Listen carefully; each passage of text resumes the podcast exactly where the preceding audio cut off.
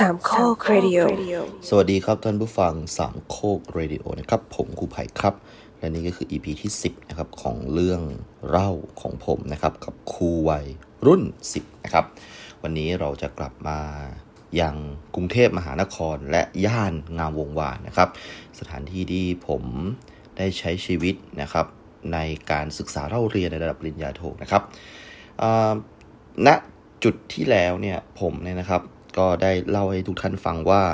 ผมนะฮะชอบไปใช้บริการนะครับฟิตเนสนะครับโดยที่เป็นฟิตเนสประจำห้างแห่งหนึ่ง แล้วก็ได้รู้จักนะครับกับเทรนเนอร์ซึ่งเป็นคนประจวบนะครับ แล้วก็ได้พูดคุยนะครับ คนนี้ชื่อว่าเทรนเนอร์อันนะครับนะครับ ทีนี้แกก็คงจะด้วยภาวะเรตติ้งหรือการแข่งขันกันภายในเนี่ยทำให้ เทรนเนอร์อันเนี่ยก็อาจจะโดนบีบออกหรือว่าลาออกไปด้วยเหตุผลกลใดไม่ทราบนะครับอ่านี่คือจะว่าไปคือเพื่อนใหม่ของผมนะฮะในกรุงเทพมหานครออีกท่านหนึ่งนะฮะก็คืออาจารย์ชีวินนะครับ อาจารย์ชีวินเป็นอาจารย์คณิตศาสตร์นะครับ พื้นเพเป็นคนสุราษฎร์ธานี แล้วก็มาเปิดกฎวิชานะครับ ลักษณะท่าทางของท่านเนี่ยจะเหมือนกับนายแบงค์นะครับ แล้วก็ดูเป็นคนที่น่าเชื่อถือนะครับ ตลอดเวลาท่านจะอยู่ในชุดสูตรนะครับ แล้วก็มีผู้ปกครองนะครับ มักจะมาเยี่ยมเยียนแล้วก็ถามไทย หรืออาจจะขอคำปรึกษานะครับ เกี่ยวกับอนาคตอนาคตของบุตรหลานนะครับ เรื่องมาถึงตรงที่ผมนะครับมารู้จักอาจารย์ชีวินนี่แหละนะครับ แล้วก็ หลังจากที่ทำงานได้ระยะหนึ่งเนี่ยอาจารย์ชีวินก็บอกว่าเดี๋ยวจะมีเงินก้อนให้นะครับ ระดับหนึ่งเป็นเหมือนกับข้อผูกมัดนะครับ ให้ผมแบบอยู่กับท่านนะครับ อย่าอย่าไปไหนอะไรประมาณนี้นะครับ ผมก็นั่งคิดว่าผมไม่มีทางไปไหนอยู่ละเพราะว่าหนึ่งคือผมไม่ได้จะมารับนะครับเป็นติวเตอร์ตลอดไปนะครับผมยังมีโรงเรียนนะครับที่ผมสังกัดอยู่เป็นข้าราชการ แล้ววันหนึ่งก็ต้องกลับไปสอน ในสัญญานะครับของการลาศึกษาต่อเนี่ยบอกไว้อย่างชัดเจนว่า ถ้าลาศึกษาต่อ 2 ปีนะครับอยากจะไปทำอาชีพอื่นทำได้ แต่ต้องกลับไปใช้นะครับที่หายไปเนี่ยเป็นจำนวน 2 เท่า นั่นหมายความว่าเรียนจบ 2 ปีต้องไปอยู่โรงเรียนอีกสักประมาณ 4 ปี แล้วจะลาออกก็ลาได้นะครับ ก็เป็นภาษีของประชาชนเนาะอันนี้ผมก็เข้าใจดีนะครับนะผมเงินเดือนเข้าทุกๆเดือนนะครับ จากทางโรงเรียนเนี่ยส่งมาให้นะครับ แล้วแม้ว่าเงินมันจะไม่ขึ้นนะครับ แต่มันก็ยังเข้าอยู่นะครับ ก็ใช้จ่ายมีกินมีใช้ได้เนี่ยส่วนหนึ่งก็มาจากนะครับเงินเดือนของข้าราชการครูนะครับ เพราะฉะนั้นผมก็เลยมองว่านี่มันเป็นแค่งานอดิเรกที่มีรายได้เพิ่มมานะครับ แล้วก็อาจารย์ชีวินก็กรุณาผมมากก็ทำงานกับท่านนะครับเริ่มมีคลาสที่เป็น private นะครับ หรือว่าเป็น ผู้ปกครองอยากจะให้ลูกมาเรียนตัวต่อตัว ไม่อยากจะให้ไปอยู่กับกลุ่ม หรือหากลุ่มไม่ได้นะครับนะมากขึ้นนะครับ ผมเริ่มเป็นคนสำคัญนะครับ จนมีเฮียคนหนึ่งนะครับนะแกก็มีลูกเนี่ยที่มาวิ่งเล่นอยู่ในสถานบันกฎวิชานี้ด้วยนะครับนะสองคน คนหนึ่งอยู่ป .6 อีกคนหนึ่งอยู่เหมือนจะเป็นโรงเรียนเตรียมวิศวกรรมนะของพระนครเหนือนะครับ คนโตนี่ประสบปัญหามากๆเลยเพราะว่า ถ้าเทียบตามอายุแล้วเขาอยู่ประมาณแค่ม .4 นะครับ แต่เขาจะต้องเรียนแคลคูลัส เรียนเลขยักยากเรียนฟิสิกส์หนึ่งนะครับ เหมือนระดับปริญญาตรีนะครับ เพราะว่านั่นคือโรงเรียนเตรียมวิศวะนะครับ ที่ดูแลเรื่องของหลักสูตรวิชาการโดยมหาวิทยาลัยพระจอมเกล้าพระนครเหนือ ผมก็ดูแลลูกชายคนโตของเขานะครับ รวมถึงสอนเลขให้ลูกชายคนเล็กของเขาด้วยนะครับ เฮียคนนี้ครับแกชื่อว่าเฮียอาครับผม เฮียอาเนี่ยแกมีความใฝ่ฝันอยากให้ลูกคนเล็กของแกเนี่ยนะครับเข้าสวนกุหลาบให้ได้นะครับ ก็เลยมาพูดคุยกับผมว่า อืม เนี่ยครูไผ่อยากจะจ้างครูไผ่ไปสอนที่บ้านหน่อย แบบเป็นแบบตัวต่อตัวนะไม่ไม่ผ่านเนี่ยกฎวิชาอาจารย์ชีวินเนี่ยที่อาแกยื่นข้อเสนอให้ผมนะครับ ในร้านกาแฟแห่งหนึ่งผมก็ ซักถามแกนะครับว่า แล้วจะให้ผมสอนอะไรเนื้อหาประมาณไหนนะครับเฮียอาก็บอกว่าลูกชายอะมาเรียนอยู่ที่ตัวกฎวิชาอาจารย์ชีวินเนี่ยเรียนกับติวเตอร์ที่เป็นเด็กปริญญาตรีเนี่ยมาสักระยะหนึ่งละเขาก็เลยลองให้ test ทำ test ทำโจทย์ดูก็ส่วนใหญ่ทำถูกหมดนะแต่ว่ายังช้าอยู่ ก็อยากให้มันเร็วขึ้น ทีนี้ในเนื้อหาเชิงลึกเนี่ยอยากให้ครูไผ่มาสอนหน่อยนะโอเค แล้วแกก็พูดราคามาเลยนะซึ่งทำให้ผมตกใจมาก เพราะว่ามันคือคอร์สตัวต่อตัวนะครับ แล้วแกก็เป็นแบบคนทั่วไปก็เรียกแกว่าเฮียอาเลยเนี่ยนะแต่ว่าแกจ้างผมนะฮะชั่วโมงละร้อยิบห้าบาทนะครับสองชั่วโมงก็สองร้อยห้าสิบาทประมาณนี้นะครับนะแล้วผมก็ต้องนั่งอมอเตอร์ไซค์ไปที่บ้านแกด้วยนะครับตรงนี้ต้องบอกเลยว่าชักเริ่มที่งานอดิเรก อาชีพเสริมมันจะไปเบียดเบียนอาชีพหลักแล้วเพราะว่าผมเริ่มที่จะไม่สามารถจะคุมการเรียนปริญญาโทของผมได้แล้วเพราะว่ามีงานอะไรเข้ามาเนี่ยก็ติดอยู่2ออย่างก็คือ เออ เงินเพิ่มก็ดีนะสองก็คือเกรงใจนะครับ ทุกคนเป็นผู้รักผู้ใหญ่หมดเลยนะครับ แล้วก็ให้ความเชื่อมั่นในตัวเราให้สอนลูกเขาเนี่ย ก็ไปครับก็นั่งมอเตอร์ไซค์ไปบ้านแกจะอยู่แถวแถวแถวแถวคลองนะคลองประชาชื่นแถวนั้นนะฮะ ก็ขับรถไปนะครับว่าบ้านก็เป็นบ้านที่มีตังค์มาก แต่งงว่าทำไมจ้างผมแค่ร้อยกว่าบาทเท่านั้นเองนะครับ ก็ทำงานอยู่สองสามที่เนี่ยนะครับนะไปจนวันหนึ่งนะครับ ที่ผมนะครับ ก็ไปสอนตามปกตินะครับ แล้วก็ได้ทราบข่าวนะครับว่าตึกของอาจารย์ชีวินสองตึกเนี่ยนะครับ ก็คือตึกเก่ากับตึกใหม่ ตึกใหม่เป็นตึกสามชั้นนะฮะ ส่วนตึกเก่าเนี่ยอาจจะเป็นแค่ห้องแถวธรรมดาประมาณนี้นะครับไอ้ตึกเก่าเนี่ยนะครับเหมือนจะต้องขายสาขาเนี่ย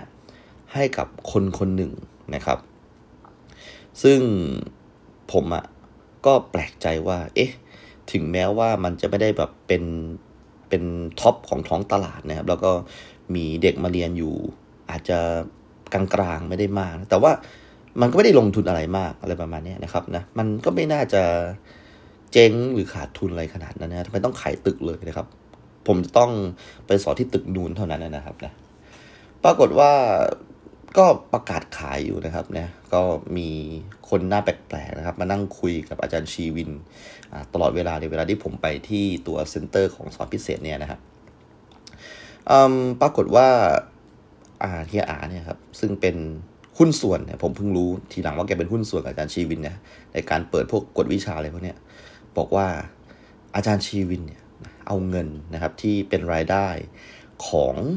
กฎวิชาเนี่ยไปทำบอลนะครับ แล้วบอลก็เสียนะครับเสียแบบเสียใหญ่เลยนะฮะแล้วแบบในในในการดูแลอะไรตรงเนี้ยอย่างที่ผมบอกท่านไปก็คือว่าเขาจะมีทหารอยู่คนหนึ่งที่ดูแลให้เขาอยู่นะครับนะแล้วทหารคนนี้ก็เหมือนกับว่า เอาเงินอีกส่วนหนึ่งนะไปทำหวยด้วยนะครับแล้วหวยเนี่ยก็เสียด้วยนะครับ ในเวลาไล่เลี่ยกันทั้งบอลทั้งหวยเลยครับทำให้อาจารย์ชีวินเนี่ยนะครับ ประสบปัญหาการเงินอย่างหนักมาก ๆเลยนะครับ ซึ่งผมมานึกในใจนะครับว่า เอ๊ะ หรือว่าที่แกไม่ยอมจ่ายเงินก้อนให้ผมสักทีเนี่ย มันเป็นเพราะเหตุผลนี้หรือเปล่านะครับ ผมว่าน่าจะใช่นะครับ ปรากฏว่าไอ้ตึกที่ผมมักจะสอนอยู่บ่อยๆ คือไอ้ตึกห้องแถวเนี่ยครับ ก็ถูกเปลี่ยนเจ้าของไปนะครับ แต่ที่น่าสนใจก็คือว่าไอ้เจ้าของใหม่เนี่ยก็ไม่ใช่ใครคนไหนใครใครหน้าไหนที่แบบหน้าแปลกอะไรมากนะครับ ก็เป็นอ่าเป็นคล้ายๆว่าเพื่อนติวเตอร์ด้วยกันนี่แหละครับนะ ชื่อว่าก๊อฟนะฮะก๊อฟเนี่ยเป็นคนรุ่นราวเขาเดียวกับผมนี่แหละนะครับ แต่ว่าเขาเลือกที่จะลงมาสายติวเตอร์โดยเฉพาะนะครับ ก๊อฟก็บอกอาจารย์ชีวินว่าเขารับเซ็งเซ็งไว้เองนะครับ ขอดูแลต่อเองนะครับ แล้วก็ไปกู้เงินพ่อกู้เงินแม่มานะครับ เพื่อที่จะโอบอุ้มที่นี่ไว้ให้สามารถไปต่อได้นะครับ ปรากฏว่าพอถึงจุดจุดหนึ่งเนี่ยนะครับผมอยู่ในจุดที่ต้องเลือกครับ ว่าผมจะอยู่กับก๊อฟดีนะครับ หรือว่าไปกับอาจารย์ชีวินดี เพราะว่าอสองตึกเนี่ยมันคือเจ้าของคนละคนกันแล้วนะครับ ผมก็เลยยังเชื่อมั่นนะครับว่า เออนะอาจารย์ชีวินแกให้โอกาสผมนะฮะแล้วก็ให้ผมได้มีเงินมีทองอยู่ประมาณเนี้ยนะครับ ก็เลือกนะฮะที่จะตามนะครับอาจารย์ชีวินไปอีกตึกหนึ่งนะครับ ซึ่งก็เป็นตึกที่ค่อนข้างใหญ่โตนะครับ แกก็แบ่งนะครับ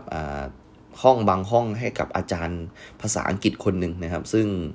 จบด็อกเตอร์มา แล้วก็ชื่อเสียงของอาจารย์เนี่ยก็ค่อนข้างที่จะมีลูกศิษย์ลูกหาติดตามมาอยู่นะครับ ก็ทำให้ center ใหม่เนี่ยมันก็ไม่ไม่ถึงกับเหงามากนักนะครับ แล้วผมก็เจอหุ้นส่วนของอาจารย์ชีวิน อย่างเช่นเฮียอาเนี่ยก็มานั่งกินกาแฟกันบ้างตรงนั้นนะฮะ ตรงในตึกตึกเซ็นเตอร์ใหม่ประมาณนี้ ธุรกิจการสอนพิเศษเนี่ยนะครับมันเป็นอะไรที่เป็นเม็ดเงินที่ใหญ่มากนะครับนะ เพราะว่าพ่อแม่ทุกคนเนี่ย นะครับโดยเฉพาะพ่อแม่ในกรุงเทพมหานครเนาะมีความรู้สึกว่านี่เป็นสิ่งที่ยอมจ่ายยอมอดยอมหิวนะครับดีกว่าลูกไม่ได้เรียนพิเศษนะครับเพราะฉะนั้นเราก็เลยเห็นว่าหลายๆคนนะครับที่มีโปรไฟล์ดีๆเนี่ยนะครับไม่ว่าจะเป็นจบจุฬาจบมหิดลเนี่ยนะครับสามารถใช้โปรไฟล์ตัวนี้มาสอนพิเศษ แล้วก็หาเลี้ยงชีพได้นะครับ โดยไม่ต้องแบบไปทำงานอื่นนะครับ มากมายที่ผม ได้สัมผัสได้เจอได้พบหลาย ๆ คนเนี่ยที่รู้จักกันก็อยู่ได้ด้วยอาชีพสอนพิเศษครับ เพราะฉะนั้นมันก็เป็นอาชีพหนึ่งที่หนึ่งคือไม่สามารถเรียกเก็บภาษีได้นะครับ เพราะว่าไม่รู้เหมือนกันว่าจะเก็บยังไงนะฮะคือถ้าเกิดเราไม่รู้นะครับว่าคนนี้ทำมาหากินอะไร เพราะว่าบางทีก็ไปนั่งนะฮะอยู่ตามฟู้ดคอร์ทนะฮะนั่งตามแมคโดนัลล์อะไรเนี้ยนะครับ ดังนั้นแล้ว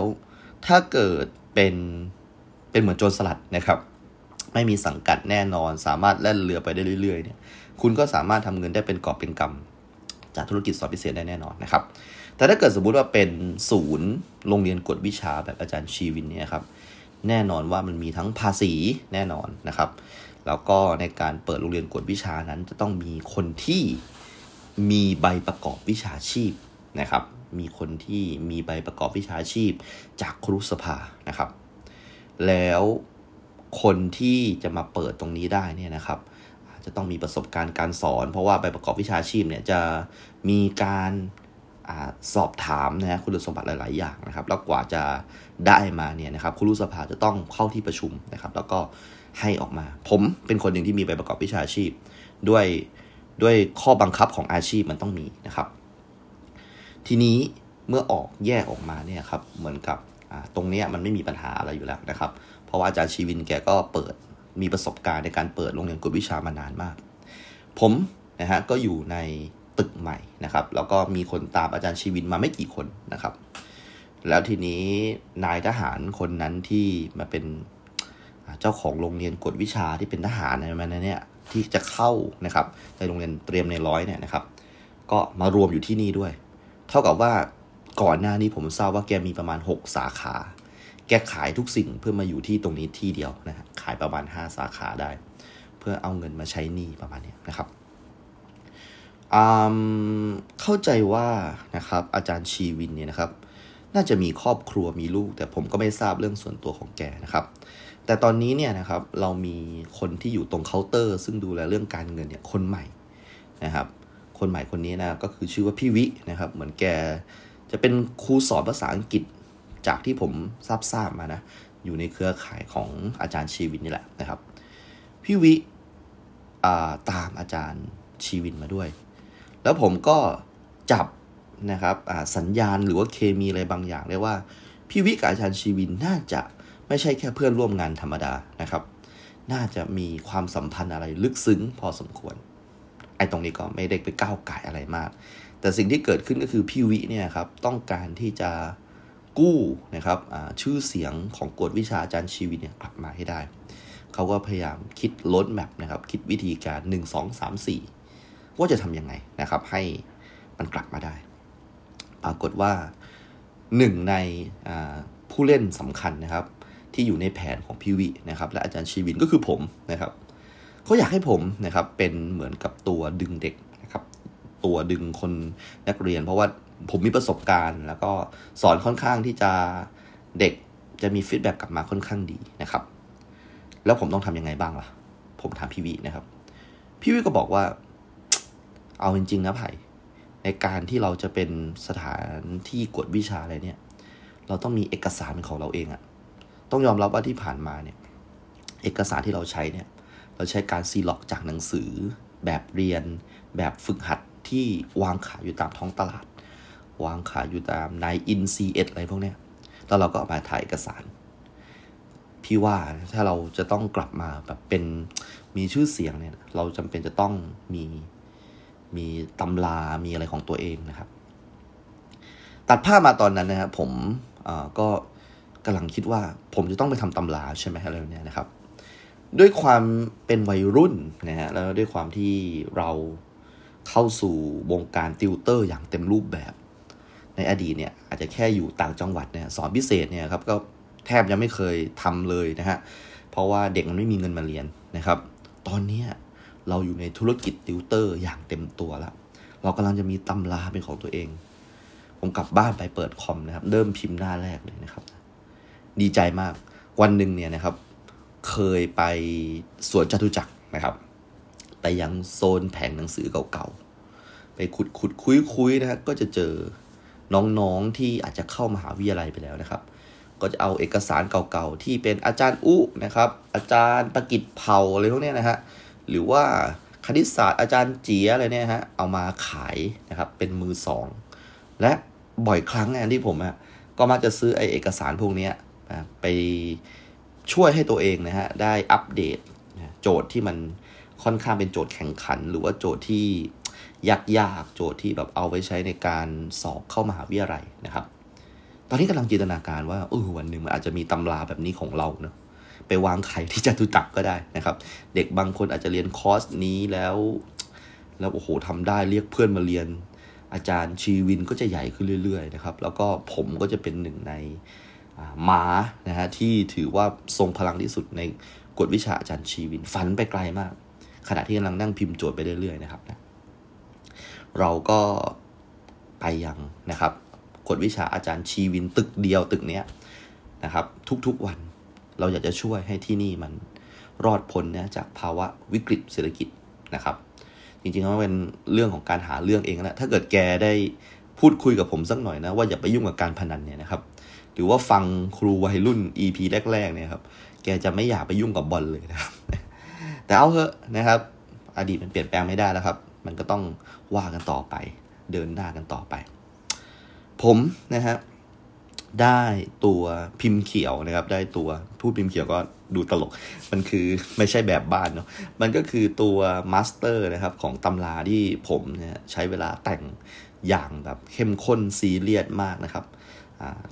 ก็อยู่ที่ประมาณสัก 2 สัปดาห์ครึ่งนะฮะสสัปดาห์นิดๆนะฮะประมาณ 20 กว่าวันอะ่ะผมก็สามารถทำทุกอย่างเสร็จเพราะว่า เอาจริงๆ มันไม่ได้เริ่มจากศูนย์หรอก เราเป็นครูมาสักพักแล้ว มันก็จะมี resource อะไรอยู่ในเครื่องอยู่บ้างนะครับ ก็ cap cap วางวางจัดจัดนะครับ แล้วก็ได้ตำรามาสักสองสามเล่ม เกี่ยวกับฟิสิกส์แล้วก็คณิตศาสตร์นะครับ แล้วก็ส่งให้นะฮะพี่วินนะครับ แกก็ไปจัดพิมพ์อะไรของแกไปนะครับ ผมมักจะได้คอร์สนะฮะที่เป็น private นะครับ แบบตัวต่อตัวนะครับ และจากการซักถามก็จะทราบว่าคนที่มาเรียนเนี่ยนะครับก็คือเป็นลูกของหุ้นส่วนอาจารย์ชีวินทั้งสิ้นอาจจะใช้คำแรงไปนะผมว่าอาจารย์ชีวินกำลังเอาเด็กๆนะฮะ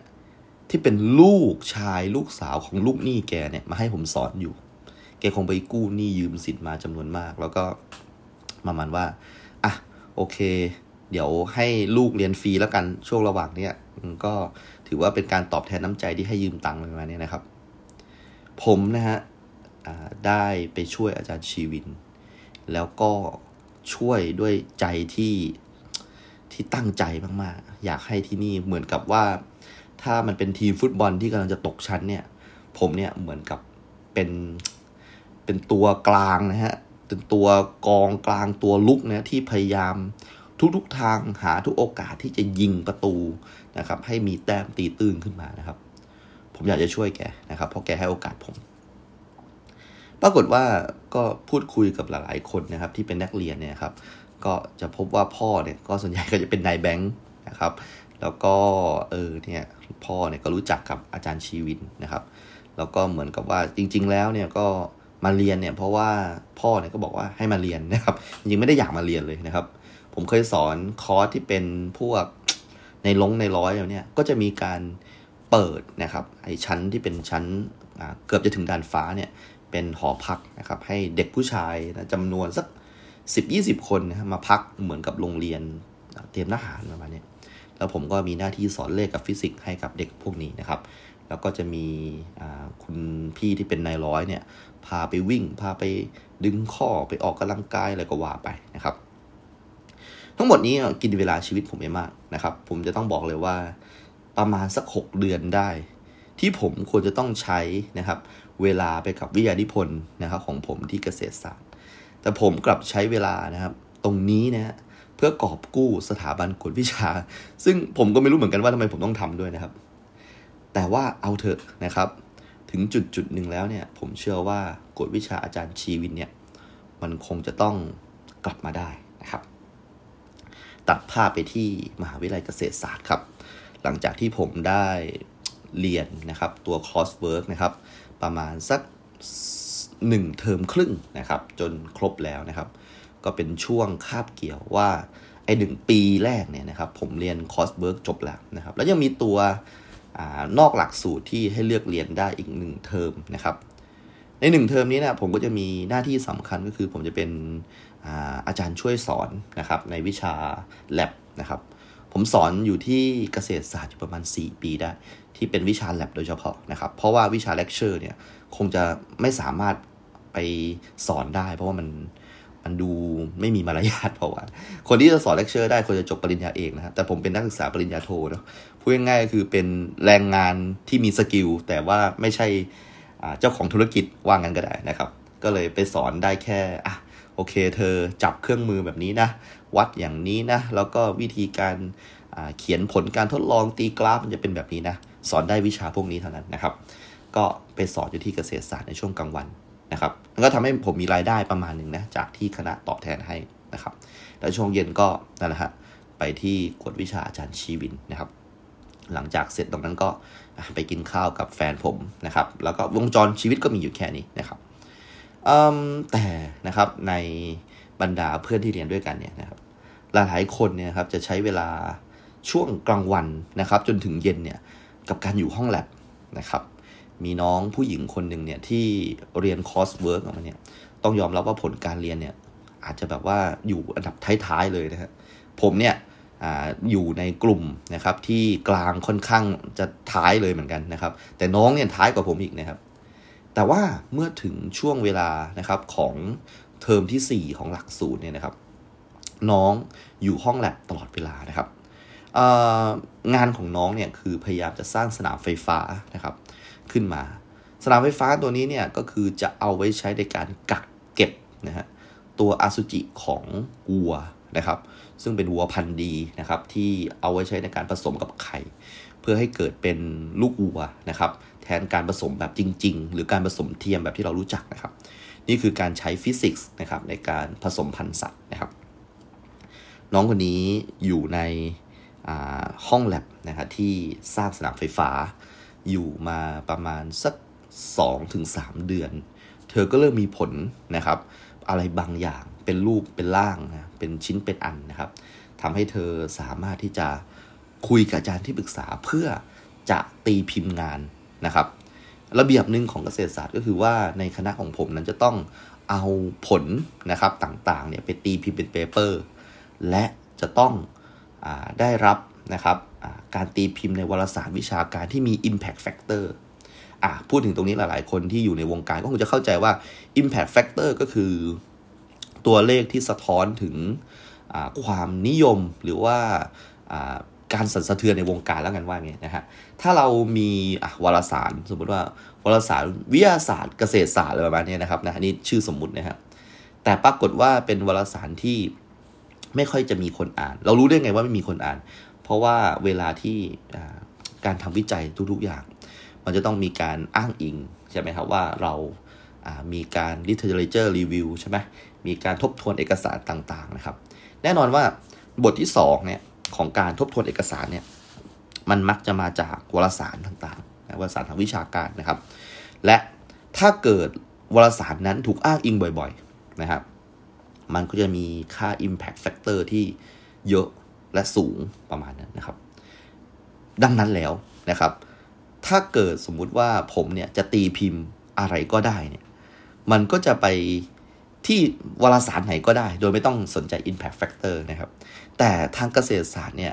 ได้ล็อกไว้เลยว่าขอ impact factor ที่แบบเกิน 1.5 หรือว่าเกิน 2 อะไรประมาณนี้นะครับ ซึ่งผมก็ไม่รู้หรอกครับว่าเราจะไป contact กับวารสารพวกนี้ได้ยังไง มีแค่อาจารย์ที่ปรึกษาเราท่านที่รู้นะครับว่า จะสามารถจะส่งไปที่ magazine ตัวไหนหรือว่า journal ตัวไหนได้บ้างนะครับนะปรากฏว่าน้องที่ อยู่กับอสุจิวัวนะครับและสนามไฟฟ้าเนี่ยนะมาร่วม 2-3 เดือนเนี่ยนะครับ เธอได้รับการตีพิมพ์ครับ และในวันเนี่ยที่ผมเนี่ยครับยังไม่มีตัวก้อน T4 เป็นรูปเป็นร่างเลยเนี่ยครับ น้องเขาครับได้ accept นะครับจากวารสารวิชาการหัวหนึ่งอะซึ่งมี impact factor 2.5 นั่นหมายความว่านั่นคือการการันตีการจบการศึกษาอย่างแน่นอน เพราะว่าต่อให้สอบดีเฟนเวียนิพนธ์เถอะแต่คุณได้ตีพิมพ์ในวารสาร impact factor 2.5 นั่นหมายความว่าอาจารย์ที่มาโจมตีงานคุณเนี่ยเผลอๆแล้วงานแกยังตีพิมพ์ในวารสารแห่งนี้ไม่ได้เลย ต้องบอกงี้เลยแล้วกันนะครับ เพราะฉะนั้นผมกำลังฟังข่าวนี้ด้วยความยินดีและความเศร้าส้อยนะครับ ในเวลาเดียวกัน ยินดีที่น้องกำลังจะจบนะฮะ ซึ่งน้องเนี่ยตอนที่เรียนเนี่ยก็บ่นจะออกจะออกอย่างเดียวเลยนะครับ เพราะว่าจริง ๆ แล้วเนี่ยน้องเขาเนี่ยนะครับเรียนฟิสิกส์มาจากมหาวิทยาลัยที่อาจจะไม่ใช่ top tier นะครับของของทางฟิสิกส์ด้วยไม่ใช่มหิดลไม่ใช่จุฬาแต่เรียนมาจากม.บูรพานะครับ แล้วสมัยที่เรียนเนี่ยก็ได้โควตาเรียนวิทยาศาสตร์เพราะเป็นนางรำมาก่อนนะครับรำสวยมากน้องเขารำแบบนิ้วแกงงอมากนะครับ แล้วก็ตอนเรียนเนี่ยก็คือรั้งท้ายตลอดควอนตัมฟิสิกส์ไม่รู้เรื่องเลย EM อ่า electromagnetic ไม่รู้เรื่องเลยนะฮะ statistical mechanics ไม่รู้เรื่องเลยนะครับ แต่กำลังจะจบก่อนเพื่อนครับ ในขณะที่ผมเนี่ยนะมีนักประสบการณ์การสอนหนังสือนะครับ แล้วก็ดูเป็นผู้ใหญ่นะครับว่าน่าจะเก่งเลยเนี่ยครับนะกลับไม่ได้ใช้เวลานะครับ ไปกับการเรียนให้จบนะครับ ก็เนี่ยฮะใช้เวลาไปกับการพิมพ์ตำราม.ปลายนะครับ แทนที่จะไปศึกษา paper อะไรแบบที่มันเกี่ยวข้องกับงานของเรานะครับ งานของผมเนี่ยครับมันไม่คืบหน้าเลย เพราะว่าผมเนี่ยนะฮะไปได้นะครับตัวอาจารย์ที่ปรึกษานะครับ เป็นอาจารย์ศาสตราจารย์เลยนะเป็นอาจารย์ใหญ่เลยที่แบบเก่งมากเราในวงการฟิสิกส์ทุกคนนับถือแกมากเลยนะครับ ท่านอาจารย์ตรงนี้เป็นอาจารย์คนจีนขอสงวนนามไว้แล้วกันนะครับ ท่านอาจารย์เป็นคนที่เก่งมาก แล้วก็รับงานสอนให้กับหลายมหาลัย แกมาสอนที่เกษตรเนี่ยหนึ่งวัน แต่ว่า ใหญ่ๆเนี่ยแกจะอยู่ที่มหิดลนะครับ อยู่ที่มหิดลทำให้เวลาผมเนี่ยนะครับอยากจะมีความก้าวหน้านะเกี่ยวกับงานทีสิสของผมเนี่ยผมก็ต้องนั่งรถจากเกษตรไปมหิดลนะครับ522เนื่องจากผมจะไม่ผิดนะ ก็จะนั่งไปที่ตัวพญาไทนะครับ แล้วก็ไปนั่งคุยกับแกนะครับ ตามสไตล์คนแก่ครับ อาจารย์ท่านก็พูดภาษาอังกฤษกับผมนะครับ แล้วก็ค่อนข้างที่จะ พูดด้วยความรู้สึกเหมือนกับไม่ค่อยได้คุยกับใครนะครับ เพราะว่าหนึ่งคืออาจารย์ท่านเป็นอาจารย์ระดับศาสตราจารย์นะครับ แล้วก็ทุกๆคนที่เข้ามาเนี่ยก็คงจะเป็นแบบธุระทางวิชาการนะครับ ในขณะที่ผมเนี่ยนะครับนะถูกแนะนำโดยลูกศิษย์คนหนึ่งของท่านอาจารย์ท่านเนี้ยบอกว่าเอออยากจะให้มาทำงานวิจัยสักหนึ่งตัวด้วยนะครับนะในตอนนั้นเนี่ยผมเนี่ยนะครับได้รับโจทย์วิจัยว่ามันมีอนุภาค ตัวหนึ่งนะครับ ซึ่งเป็นอนุภาคที่เราเรียกว่าอนุภาคนาโนนะครับ อนุภาคนาโนเนี่ยเป็นอนุภาคที่เล็กมากเลยครับ ทุกคนมันมันเล็กขนาดที่ว่าทุกคนลองนึกถึงไม้เมตรนะครับ ไม้เมตรที่เราเอาไว้ใช้ในการวัดผ้าอะไรประมาณนี้นะครับ หรือว่าเอาไว้ใช้ในการเขียนแบบนี้นะครับ ความยาวประมาณนั้นนะเนาะแล้วเราก็เอามีดมีดผ่าตัดก็ได้นะครับ หรือเอา laser cutting ก็ได้นะครับ ตัดมันให้เป็นหนึ่งพันล้านส่วน หนึ่งส่วนจากหนึ่งพันล้านส่วนเนี่ยครับ คือนิยามของหนึ่งนาโนเมตร มันเล็กมาก มันเล็กมาก ๆ เลยนะครับ ถ้าจะจะให้ดูนะครับ แล้วเข้าใจมากกว่าเดิมก็คือ เราเอาอะตอมของคาร์บอน 9 อะตอมนะมาวางเรียงกัน ความยาวนั้นนะฮะถ้าลากเส้นผ่านศูนย์กลางจากลูกแรกไปยังลูกที่ 9 เนี่ย มันจะอยู่ที่ประมาณ 1 นาโนเมตร พอดีเลย มันเล็กมาก เพราะฉะนั้นงานวิจัยนะครับของท่านอาจารย์ท่านนี้ก็เลยแบบว่า ล้ำมากเลยว่า เราจะเอาอนุภาคนาโนเนี่ยมาต่อแบบเป็นเลโก้นะมาต่อเป็นเลโก้ เราเรียกกระบวนการนี้ว่า growth นะครับหรือว่าเจริญเติบโตนั่นเองนะครับ คล้ายๆกับเราค่อย ๆ พอกดินใช่ไหมจากอ่าเราอาจจะเอาแกนกลางเนี่ยเราอาจจะเอาเป็นเอาเอาเป็นเม็ดเม็ดอะไรดีเม็ดเป็นมะม่วงนะครับแล้วเราก็เอาตัวดินเนี่ยมาพอกพอกพอกให้มันใหญ่ขึ้น จนไซส์ได้เท่ากับลูกบอลอะไรประมาณเนี้ยอะนั่นคือเปรียบเทียบง่ายๆนั่นคืองานผมประมาณนี้นะครับ แต่งานทั้งหมดเนี่ยมันไม่ได้เป็นงานไปเข้าห้องแลบนะครับ ผมไม่ต้องไปใช้เวลาอยู่ในแลบ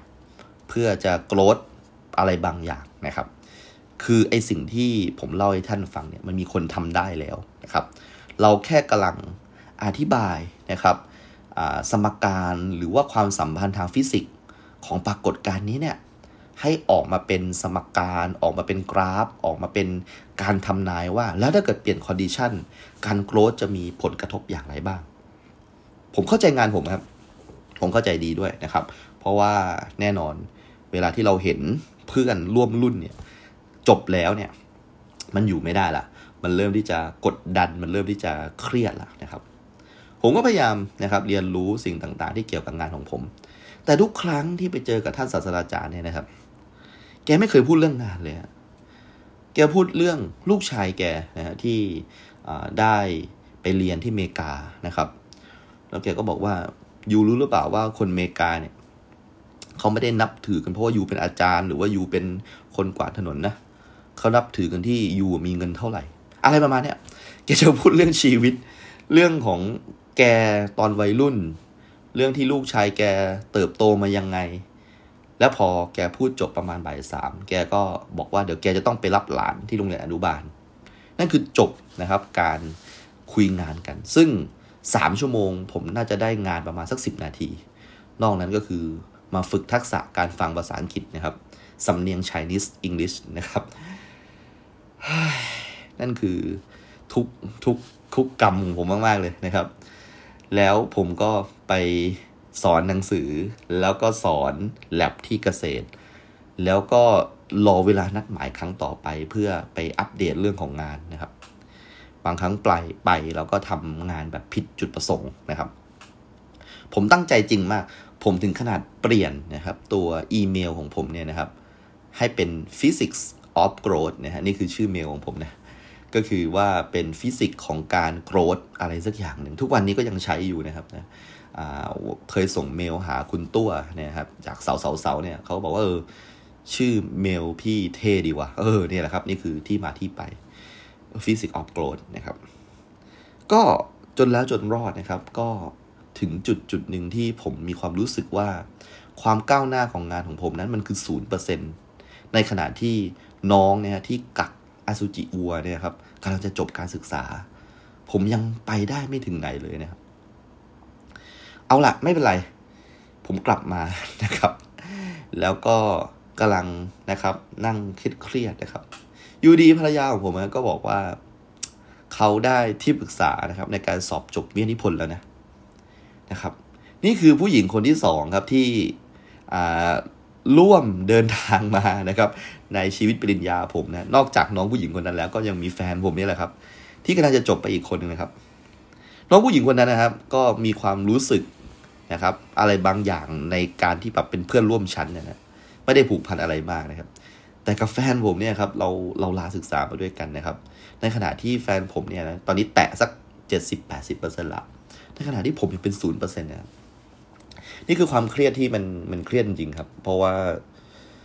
นั่นหมายความว่าผมอาจจะต้องกลับนะครับ โรงเรียนนะครับ แบบมือเปล่า แล้วก็ไม่มีวุฒิอะไรใด ๆ กลับไปเลยนะครับ ทั้งทั้งที่มาลาเรียนปริญญาโท แต่ว่ามันก็ไม่สำเร็จนะครับ เอาจริง ๆ แล้วผมก็เคยนะฮะนึกถึงอะไรแบบนี้ตอนสมัยปริญญาตรีนะผมก็เกือบจะเรียนไม่จบอยู่นะเพราะว่าอะไรก็ท่านคงจะเคยฟังแล้วใน EP เก่าๆนะครับ ก็เลยมีความกดดันในจิตใจมาก ๆเลยนะครับ แต่ว่านั่นแหละครับ ทุกครั้งที่ผมไปหานักเรียนนะครับที่สอนพิเศษ หาเด็กที่สอนพิเศษเนี่ยผมก็มักจะได้รับกำลังใจดีๆนะครับ แล้วก็นักเรียนเหล่านี้เป็นวัยรุ่นมีฝันนะครับ ก็มักจะพยายามนะครับแสดงฝันของเขานะครับให้เราเห็นผ่านรอยยิ้ม เวลาเขาเล่าเรื่องอนาคตของเขาว่าเขาอยากจะเป็นอะไรเนี่ยครับ มันทำให้เราหยุดไม่ได้นะครับ เราก็อยากจะได้แรงใจเหล่านั้นนะครับ ผมก็เลย เดินทางนะครับ ไปสอนช่วงเย็นนะฮะที่สถาบันกวดวิชาของอาจารย์ชีวินนะครับ แต่ตอนนี้ก็คือว่าสถาบันกวดวิชาอาจารย์ชีวินนั้น ถูกนะฮะล็อกนะครับ ด้วยกุญแจขนาดใหญ่ แล้วก็ปิดหน้าต่างปิดบานพับปิดอะไรทุกอย่างเลยนะครับ เหมือนตึกนี้เป็นตึกร้างนะครับ ผมยังจำได้ว่ามี พี่ยามคนหนึ่งที่อยู่ตรงป้อมนะครับ ตรงลานจอดรถเนี่ยครับแกก็บอกว่า อาจารย์ชีวินหนีหนี้ไปแล้วนะครับ อาจารย์ชีวินไม่ไม่กลับมาแล้ว แกหายไปแล้ว ตอนนั้นมันน้ำตาผมไหลเลยนะครับ เอาจริง ๆ ไม่ใช่ว่าผมรักอะไรแกมากนะครับ แต่ผมกำลังรู้สึกว่า มันยังพอมีงานที่มีความหมายอยู่ก็คือ เนี่ย การที่จะกอบกู้นะฮะกฎวิชาอาจารย์ชีวินให้กลับมาเนี่ยครับแต่แกกลับเลือกที่จะหนีหนี้แล้วก็หายตัวไปนะครับ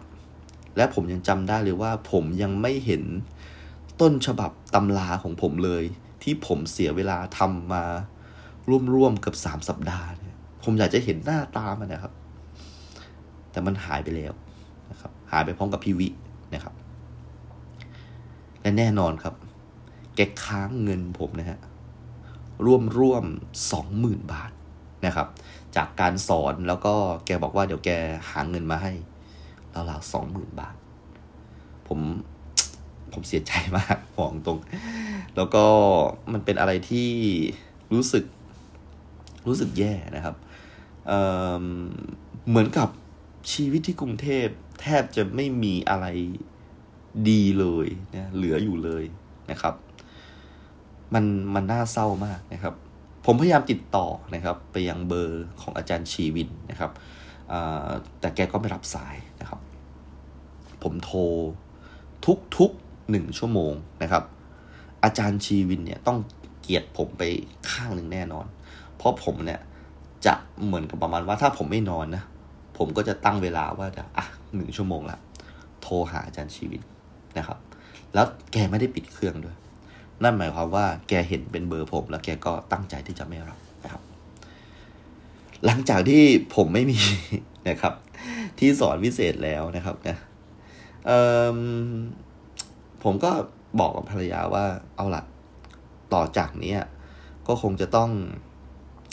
อใช้เวลาทั้งหมดเนี่ยกับการเรียนให้มันโอเคแล้วกันเนาะโดยประมาณนี้นะครับ แล้วก็พูดด้วยใจที่แบบว่าค่อนข้างที่จะแป้วพอสมควรนะครับ แต่ว่าในในในในห่วงความคิดหนึ่งนะครับ แฟนผมบอกว่าจริง ๆ แล้วเนี่ยเพื่อนของเธอเนี่ยนะที่เป็นเพื่อนร่วมรุ่นกันที่จุฬาเนี่ยนะครับ ก็มีคนหลายคนที่สอนพิเศษนะ เดี๋ยวหาเป็นเคสสอนพิเศษให้ก็ได้จะได้แบบไม่เครียดอะไรแบบนี้นะครับ เพราะว่าผมเนี่ย เวลาแบบไม่มีเงินเนี่ยก็จะจะเครียดเลยจะจะออกชัดเจนเลยว่าแบบเออแล้วจะเอาเงินที่ไหนไปจ่ายฟิตเนสว่า แล้วไหนจะแบบว่าค่าจอดรถอีกนู่นนี่นั่นนะครับเนี่ย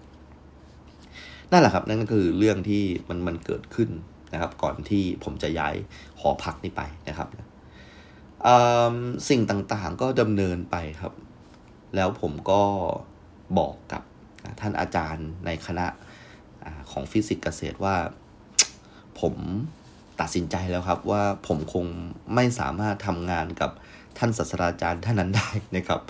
เพราะว่ามันไม่ได้มีความคืบหน้าในงานเลยนะครับ เท่ากับว่าผมเสียเวลาหนึ่งปีนะไปโดยปราบประโยชน์นะครับ ผมไม่ได้งานอะไรเลยสักนิดเดียวนะครับ ผมนะฮะต้องเปลี่ยนอาจารย์ที่ปรึกษาเวียนิพนธ์นะครับ ในขณะที่ น้องคนที่ทำอสุจิวัวจบไปแล้วนะครับ และภรรยาผมกำลังจะจบการศึกษานะครับ ผมต้องเปลี่ยนไม่ไม่เปลี่ยนก็คือไม่จบหรือว่าเลิกเรียนไปเลยนะครับ คนแรกที่ผมนึกถึงนะครับ ก็คือผมนึกถึงอาจารย์ที่สอนควอนตัมของผมนะครับ แม้ว่าผมจะได้แบบควอนตัมมาแบบแค่ B ในขณะที่เด็กนักเรียนทุนเนี่ยเขาจะได้ A อะไรแบบนี้นะครับ แต่ B นี่ก็ถือว่าแบบเป็นเกรด standard นะใครๆเขาก็ได้กันประมาณนี้นะครับ ผมก็เลยแบบไปพูดคุยนะกับอาจารย์ที่สอนควอนตัมผมว่าอาจารย์นับรับนะนิสิตเพิ่มสักคนไหมเนี่ยในการทำวินิพนธ์อาจารย์เขาก็รู้ background เราครับว่าเราเนี่ยเป็นข้าราชการที่ลามาเรียนนะครับ และอาจารย์ท่านเนี่ย ก็ไม่ได้เห็นแววอะไรเลยนะว่าเราจะมีความเก่งกาจอะไรในการเรียนนะฮะยิ่งถ้าเกิดแกรู้นะว่าปอตีอะผม ผมเกือบจะแบบไม่รอดเพราะควอนตัมเนี่ย แกจะตัดสินใจง่ายมากเลยนะครับ ปรากฏว่าแกเคยมีประสบการณ์ในการรับนะครับคนที่เป็นข้าราชการเนี่ยนะครับลาเรียนเนี่ยมาเป็นอ่าเป็นนิสิตในที่ปรึกษาวิทยพลเนี่ยแล้วปรากฏว่าไม่จบนะฮะแล้วแน่นอนว่าทุกๆงานเนี่ย เวลาที่ทำแล้วเนี่ย อาจารย์มหาลัยก็มักจะไปขอทุนจากภายนอกนะครับ ว่ามันพอจะขอทุนที่หน่วยงานไหนได้บ้างก็จะขอทุนมาช่วย support งาน ให้นิสิตมีกำลังใจ แล้วก็มีค่าใช้จ่าย แล้วอาจารย์ก็จะได้บ้างประมาณนี้นะครับ เพราะว่าบางครั้งเนี่ยพอมันได้ทุนมา เราก็จะมีเงินไป conference ต่าง ๆ ประมาณนี้ ปรากฏว่าอาจารย์ไปขอทุนนะฮะและด้วยระบบราชการอะไรประมาณเนี้ยเมื่อถึงจุดจุดหนึ่งเนี่ย มันทำต่อไม่ได้ ก็ต้องกลับไปที่โรงเรียน แล้วงานก็ค้างเติ่งนะครับ งานไปต่อไม่ได้ งานก็ติดแหง็กอยู่นั้นอะทำให้อาจารย์เนี่ยจะต้องมาเคลียร์งานตรงนี้ด้วยตัวเอง จนเสร็จ เพราะถ้าไม่ทำเนี่ยก็จะติดแบ็กลิสต์ว่าขอทุนแล้วทำให้สำเร็จนะครับ อาจารย์ควอนตัมก็เลยเข็ดหลาบนะครับกับนิสิตลักษณะนี้แบบที่ผมเป็นเนี่ยนะครับ ปรากฏว่าไม่ใช่แค่ผมอย่างเดียวนะครับที่ไปเสนอ แกนะครับนะคือก่อนหน้านี้ก็มีคนมามามาแบบสร้างบาดแผลให้แกไปแล้วนะครับ มันทำให้อ่าประวัติของผมเนี่ยครับ ทั้งที่แบบผมอาจจะแบบไม่เคยทำอะไรนะครับ แต่มันทำให้ทั้งภาควิชาเนี่ยครับ พอทราบว่าผมเนี่ยกำลังจะเปลี่ยนอาจารย์ที่ปรึกษานะครับ แล้วก็มาอยู่กับใครสักคนเนี่ยในในออฟฟิศฟิสิกส์เนี่ยนะครับ ทุกคนก็ดูกลัวผมแล้วก็ไม่ค่อยจะกล้ารับนะฮะเพราะกลัวจะโดนเหมือนกับอาจารย์ควอนตัมที่ที่เคยโดนนะครับ นี่คือความสิ้นหวังที่สองนะครับ ก็คือว่าผมพยายามจะเปลี่ยนอาจารย์ที่ปรึกษา แต่ก็ไม่รู้จะเปลี่ยนไปหาใครดี เพราะไม่มีใครกล้ารับเลยนะครับ จริงๆ ก็ไม่ไม่ได้โทษอาจารย์เลยนะครับ อาจารย์ทุกคนมีบุญคุณกับผมมากๆนะสอนอวิชาการอะไรต่างๆ ให้ผมนะครับ แล้วผมก็เข้าใจด้วยว่าถ้าเกิดผมอยู่ในสถานะเดียวกับอาจารย์เนี่ย ผมก็ไม่กล้ารับตัวเองเหมือนกันนะครับ ถึงจุดจุดหนึ่งครับ ดันมีอาจารย์เข้าใหม่มาหนึ่งคนครับผม แล้วก็ดันเป็นลูกศิษย์ นะครับเอกด้วยนะฮะของท่านอาจารย์ศาสตราจารย์ชาวจีนคนนั้นนะครับ แต่แกเป็นคนไทยนะครับอาจารย์ท่านนี้แกไม่ค่อยรู้เรื่องอะไรเกี่ยวกับวัฒนธรรม หรือว่าแกยังไม่ค่อยมีเพื่อนอะไรมากนะครับ ผมก็เลยลองไปคุยกับแกดูครับว่า อาจารย์ครับ อาจารย์ทำงานประมาณไหนครับ งานวิจัยอาจารย์เนี่ยอาจารย์ก็บอกว่าอ๋อผมทำเกี่ยวกับแกรฟีน เป็นวัสดุอันใหม่ มันเหมือนแกรไฟต์แหละแต่ทำเป็น computational physics นะครับ แล้วก็เป็น theory physics อะไรประมาณนี้แต่งานผมมันเป็นแบบสับสับเซตมาก ๆ เลยนะ จากแบบงานกราฟีนใหญ่ๆเนี่ย คือผมไม่ไม่เข้าใจสิ่งที่แกพูดหรอครับ ผมบอกอาจารย์ครับ รับผมเป็นสิทธิ์สักคนได้ไหม บอกเอาสิ ได้ นี่ผมก็ดูปอตีอยู่สองคน เดี๋ยวห้าคุณเป็นปอโทหนึ่งคนประมาณเนี้ยขอบคุณมากครับอาจารย์ ดีใจมากเลยครับ อาจารย์ครับเดี๋ยวรอตรงนี้แป๊บนึงนะครับ ผมวิ่งไปที่ประเด็นวิทยาลัยนะครับ แล้วก็เอาใบเปลี่ยนอาจารย์ที่ปรึกษานะครับ ไปให้อาจารย์เซ็นนะครับ เป็นอันเริ่มนับหนึ่งใหม่นะครับ หลังจากที่ผ่านไปแล้วสองปีสองปีที่หลายหลายคนเรียนจบไปแล้ว แต่ผมเพิ่งจะเริ่มนะครับและนี่ก็คือชีวิตนะครับในวันเวลาก่อนที่ผมนะครับจะต้องขับรถ กลับไปเอาเอกสารให้ภรรยานะครับท่านก็คงจะรู้ว่าผมเนี่ยเต็มไปด้วยความกดดันแล้วก็มีความรู้สึกหลาย ๆ อย่างเนี่ยปะปนกันไปนะครับ แล้วก็อีกอย่างหนึ่งที่เป็นเหตุผลสำคัญมาก ซึ่งผมจะพูดในตอนหน้าเนี่ย ว่าทำไมเนี่ยผมยังไม่สามารถจะบอกภรรยาไปได้ว่าเฮ้ยนี่ไงใบที่เธอหาอยู่นะครับทำไมผมถึงยังต้องรั้งเธอไว้อีกสักพักหนึ่งนะครับ